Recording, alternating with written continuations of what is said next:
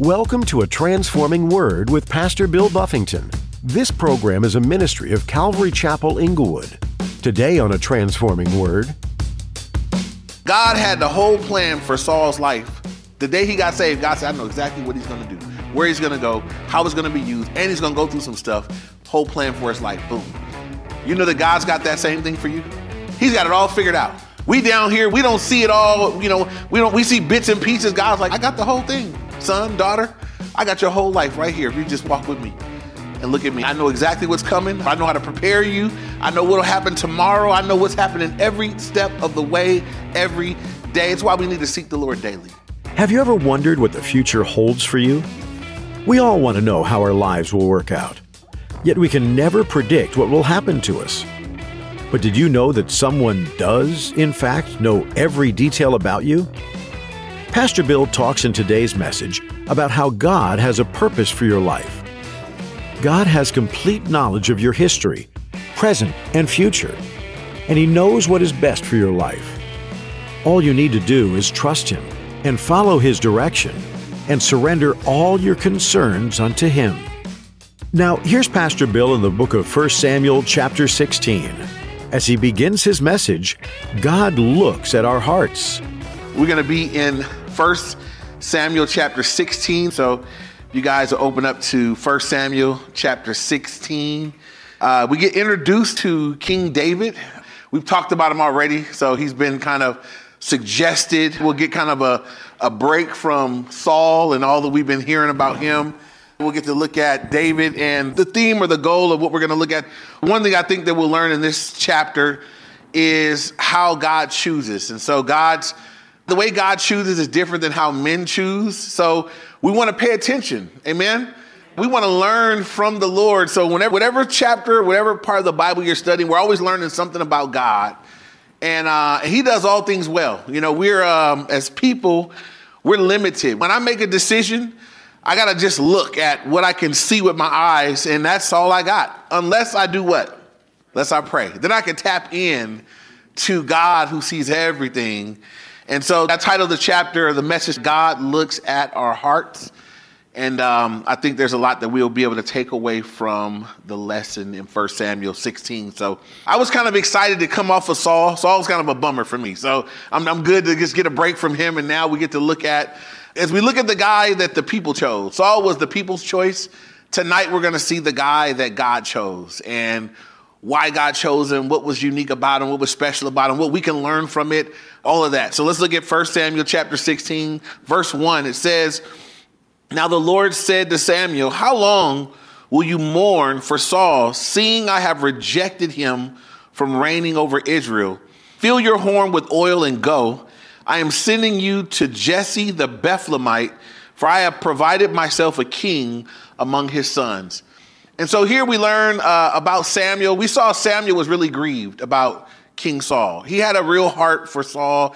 Even though Saul didn't obey the Lord, even though Saul was a letdown, Samuel prayed for him all night. Just all night long he prayed. You don't pray all night for something you don't care about. Amen.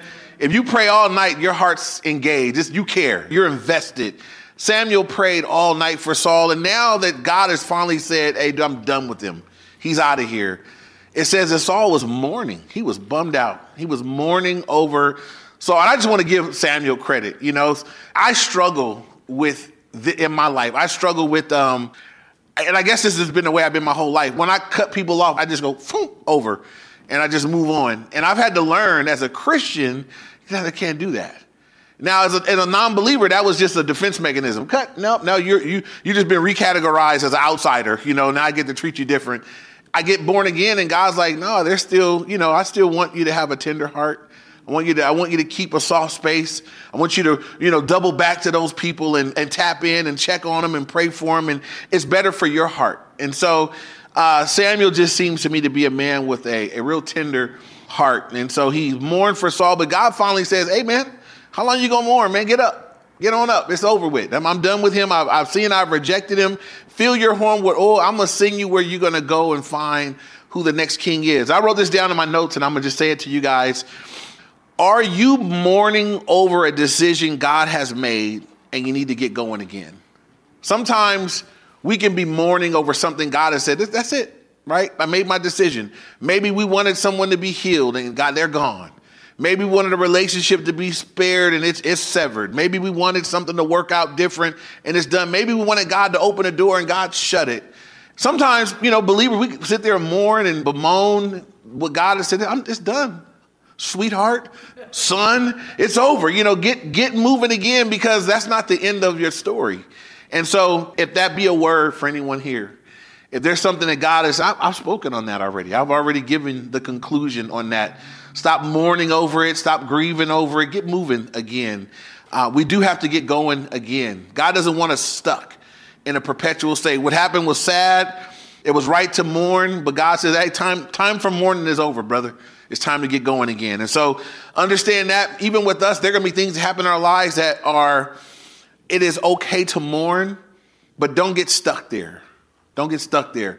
Some people have had a loved one die and it's right to mourn, but don't be stuck there for 20 years and never get going again and never get back going with the Lord. Some people get stuck right there. I never get moving again. Don't get stuck there. Get back going with the Lord. Mourn and then get back going. So God tells Samuel, get up, stop mourning. I've rejected him. Fill your horn with oil. I'm sending you down to Jesse the Bethlehemite.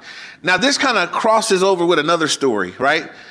Where did Jesse the Bethlehemite come from? Anybody know? It was another Bible story where smooth brother got on. All right, Boaz and Ruth. So Boaz and Ruth, they became the parents of Obed, who became the father of Jesse. So in the area of Bethlehem, right? When Ruth left Moab, went back to Bethlehem, Judah, house of bread, place of praise, found her a dude. That's a whole nother story there. It's rich and full, but I just want to throw that out there. You know, you look at that story over there, you know, a woman who comes back home and is committed to the Lord and taking care of her mother-in-law. And out of that beautiful story of redemption comes the seed of David. The Lord, I mean, it wasn't just God put them together, but he put them together with purpose, right? And I love that God put them together, and this is a beautiful love story. But we're over here looking at this. David is the son of Jesse, who's the son of Obed, who came from Boaz and Ruth. So praise the Lord for hooking that up. Amen. All right. So we carry on now. So verse 2, he's sending them down to that area. Verse 2, it says, and Samuel said, how can I go? If Saul hears it, he will kill me. But the Lord said, take a heifer with you and say, I have come to sacrifice to the Lord. So interesting here, Samuel says, look, if Saul finds out that I'm anointing another man king, he's going to look at that as treason and kill me. That's what Samuel's are. And he's not wrong. It would look like treason for Saul is still seeing himself as the king, even though God done told him, brother, you're not the king. I've chosen someone better than you, God told him. But, you know, as far as Saul is concerned, as far as the people can see, I'm still the guy. And so it would have been seen that way. And so Samuel said, hey, I got an objection. And I want you guys to think about this. When God calls us to do a difficult thing, I want you to know that God has thought through all the things. Right. Now, Samuel's not informing God. God didn't say, oh, you know what? Man, thank you. I'm glad you let me know that. You almost got killed there. This isn't a shock to God, even though God's going to give him the instructions. Kind of like when Ananias, in the book of Acts, in Ananias chapter 9, when Saul was having his encounter with the Lord and he was blinded, and God came to Ananias, who was a disciple, in a vision and said, I want you to go pray for Saul, and he's going to receive his sight and he's going to receive the Holy Spirit and some other things. And Ananias, this is in Acts 9, verses 10 through 16. He says, Lord, I paraphrase, Lord, I don't know if you know, this brother's really troubled the church. I mean, he's the bad dude. He's been wrecking havoc on the church, as he's just informing the Lord, like, you really want me to go pray for him, you know? And God tells Ananias, as a matter of fact, I know all that. And he says, he's a chosen vessel of mine. And I never forget this. God said, I'm going to show him how much things he must suffer for my name's sake. And he's going to preach the gospel before kings and all the different people that he was going to preach. And everything God said in that moment happened. Here's the amazing thing. God had the whole plan for Saul's life. The day he got saved, God said, I know exactly what he's going to do, where he's going to go, how it's going to be used, and he's going to go through some stuff. Whole plan for his life. Boom. You know that God's got that same thing for you? Yeah. He's got it all figured out. We down here, we don't see it all. You know, we see bits and pieces. God's like, I got the whole thing, son, daughter. I got your whole life right here if you just walk with me. and look at me. I know exactly what's coming. I know how to prepare you. I know what'll happen tomorrow. I know what's happening every step of the way, every day. It's why we need to seek the Lord daily, right? Because stuff's not random. Stuff that feels random to us is not random to God. God knew it was coming a month ago, year ago, before you even got here. And so if we would seek him, I wonder how much better prepared we'd be for the things of life if we seek the Lord daily.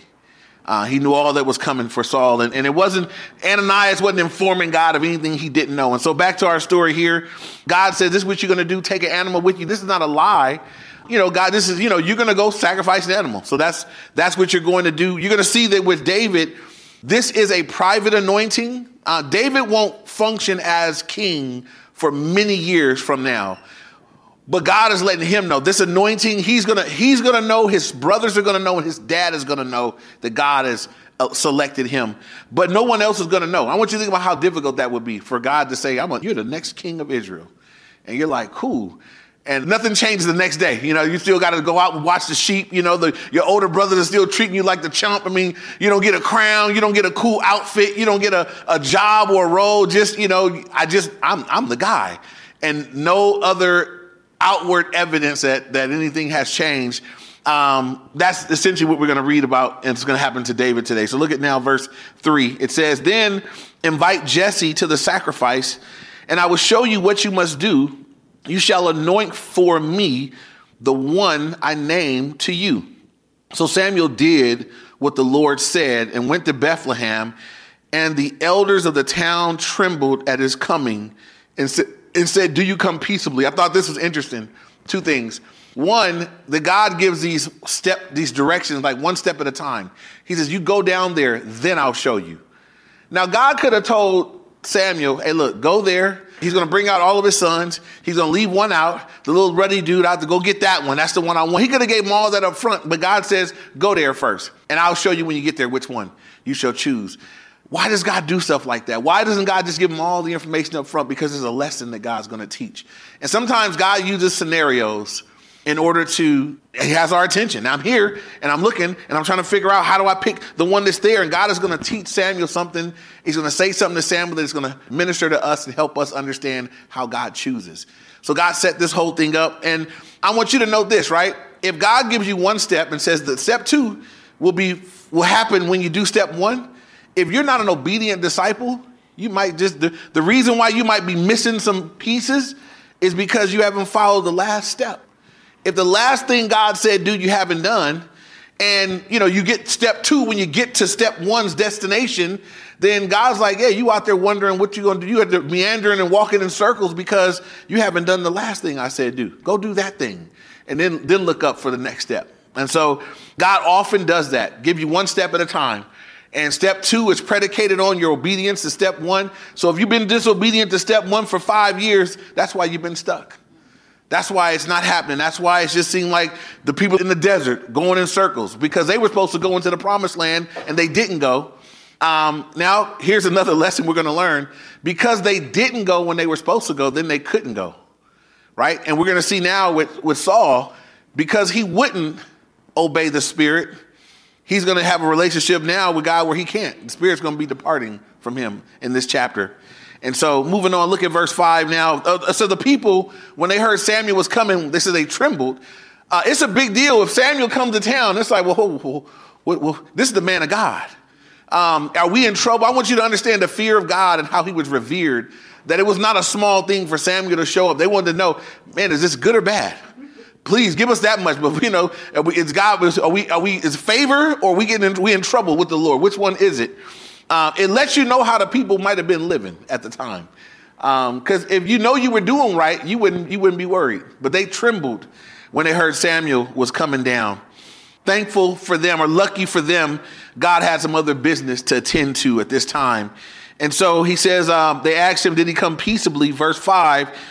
And he said, peaceably I have come to sacrifice to the Lord. Sanctify yourselves and come with me to the sacrifice. Then he consecrated Jesse and his sons and invited them to the sacrifice. So it was when they came that they took Eliab and said, surely the Lord's anointed is before him. I'm sorry, he looked at Eliab. So Samuel gets to Jesse's house And the first son, the eldest son, comes out, and Samuel sees Eliab and says, that's got to be him. Surely that's the next king of Israel. Now, we don't know what he saw, right? We just know this is the eldest. Maybe Eliab was tall. Maybe he looked strong. Maybe he looked like whatever, you know. Something he saw said he looks like a king. Well, what does a king look like, right? Have you ever heard somebody tell somebody, hey, man, you could be a preacher. You look like a preacher. What does a preacher look like? Is there an external, thing that makes a man a preacher? No, it's a heart thing that makes a person a spokesman for the Lord. And so, but when Samuel saw Eliab, he says, surely this is the guy. Whatever he saw, he said, this surely the Lord's anointed is before him. This lets us know something, that as human beings, we do make judgments with what we see. Everybody agree to that? Amen. Now, sometimes we make good judgments, right? So, I'm pretty discerning, I think. I can discern a bad situation sometimes, a peaceful situation or whatever, but you make judgments if I'm looking at a group of guys coming, I'm looking and I'll make a quick assessment of what I'm looking at, and I make a judgment based on what I see and what I know. That's human nature. Is that bad? Is it bad? Okay. Here's the thing. It's not necessarily bad. It would be bad if we only tapped into that, because how many of us have ever made a wrong judgment? I have too, right? I made right judgments, but I've also judged wrongly. I've also seen things and thought, that's not what I thought it was. Judge wrong. So we don't want to lean heavy on us. We have that. It's there, right? Don't throw it away. Might help you out sometimes, but we want to tap into something far greater. And Samuel looks, and maybe from what he could see, this looks like, apparently this is the guy. But look at what the Lord says in verse 7. This is really the key verse in the chapter, though there's a lot more God's going to say. But in verse 7, it says, but the Lord said to Samuel, do not look at his appearance or at his physical stature, because I have refused him. For the Lord does not see as man sees. For man looks at the outward appearance, but what? Lord looks at the hearts. So Samuel gets a lesson from the Lord here. This is a good thing. God says, Sam, you saw him? That's not the guy I picked. That's not him. And God says, look, stop looking at you. Looking at his physical. So it must have been his physical appearance. It must have looked very kingly. He must have been tall, good looking, strong, stout, whatever. But God says, look, don't look at his outward appearance and don't look at his physical stature, because I have rejected him. The Lord does not see as man sees, for the Lord looks at the hearts. And so we can praise God for this, right? God is saying, look, I don't need a big, strong man to be the king. I don't need you to be tall. When you guys did the People's Choice, y'all picked Saul, head and shoulders above her. Everything on paper said this was the guy. That was on paper. Saul was your guy. But you know Saul didn't have no heart. Didn't have a heart for the Lord, didn't have a heart for battle, didn't have a courageous heart. His son arguably is more courageous than he is. And so though he physically he looked like he could fit the bill, heart wasn't right. And we all know people who their hearts are just not, they got gifts and abilities and all these things, but their heart just not sold out. God says, man, I'm looking for hearts. I'm looking at the heart. One of my favorite verses in all my Bibles, I write eyeballs on the top of this chapter, 2 Chronicles 16:9. It says, the eyes of the Lord go to and fro throughout the whole earth, seeking to show himself strong on behalf of those whose hearts are loyal to him. It's as though God is just scanning earth, looking for loyal hearts, looking for a heart that's sold out to me. It wouldn't matter what body that heart is in. That heart could be in a broken body, a small body, a big body, a skinny body, a fat body, a tall body, a short body, but a heart that's sold out to the Lord. That's God's. That's what I'm looking for. I think as the people of God, we've got to seek to see as God sees. The world can be so judgmental, and there are people that the world has beat down. Think about this, right? There are certain things that somebody can never be. When you think of physical things, right? A short guy can never be tall. I guess a skinny person could get fat, I don't know. But there are certain things that you can't fix, you can't change. If some people are just small frame, they're never going to be big and, bodacious or whatever, or buff or tall. They just are what they are. A fair-skinned person is not going to be dark-skinned. Somebody that's very attractive or someone that's not. There's some things you just can't fix, and the world will judge about those things. And God is saying, but I'm looking at something so different. I'm looking at the hearts of individuals. Where's your heart at? I want to be careful. As I read a chapter like this, I want to be careful that I'm not someone that's so caught up on externals and not paying attention to what matters to God in my own life and in the lives of other people.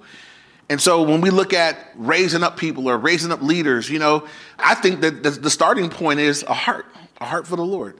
I'd rather take 5 people that hearts are sold out to God than 50 talented, uber gifted people whose hearts are halfway with the Lord. You'll get a whole lot further with 5 people that are genuinely devoted to the Lord. And there'll be a whole lot more unity among the 5, you know. So God says, look, I don't look like man looks. I look at the hearts. I'm going to throw this out there for my single friends. This is why, let's say God brings you someone of interest.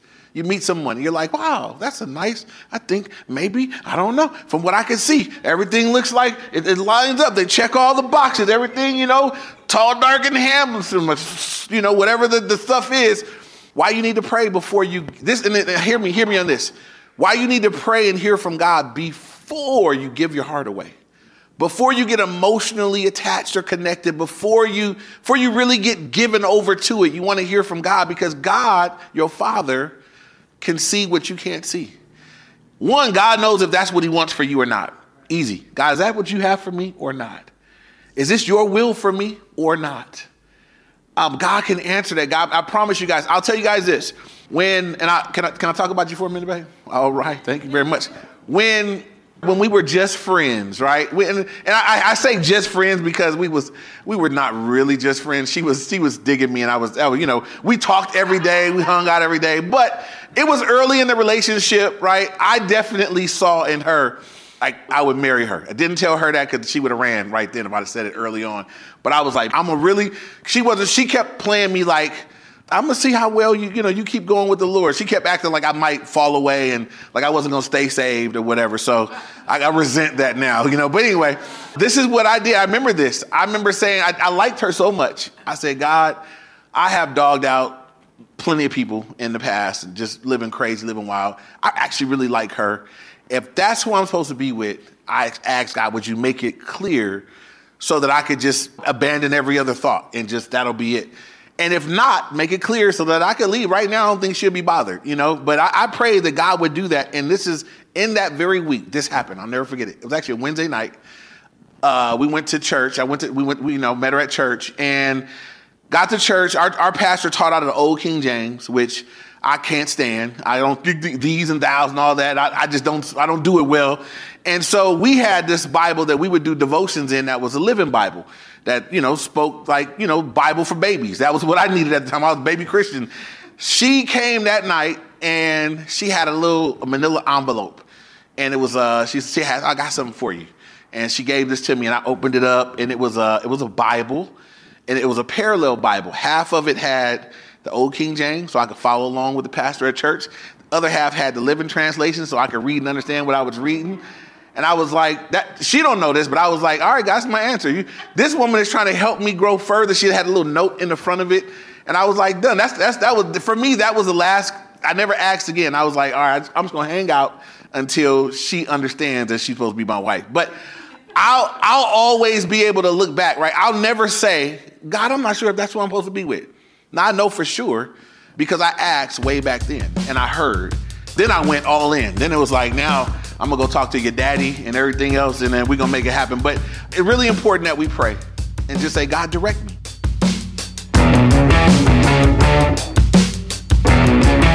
You've just heard A Transforming Word, brought to you by Pastor Bill Buffington.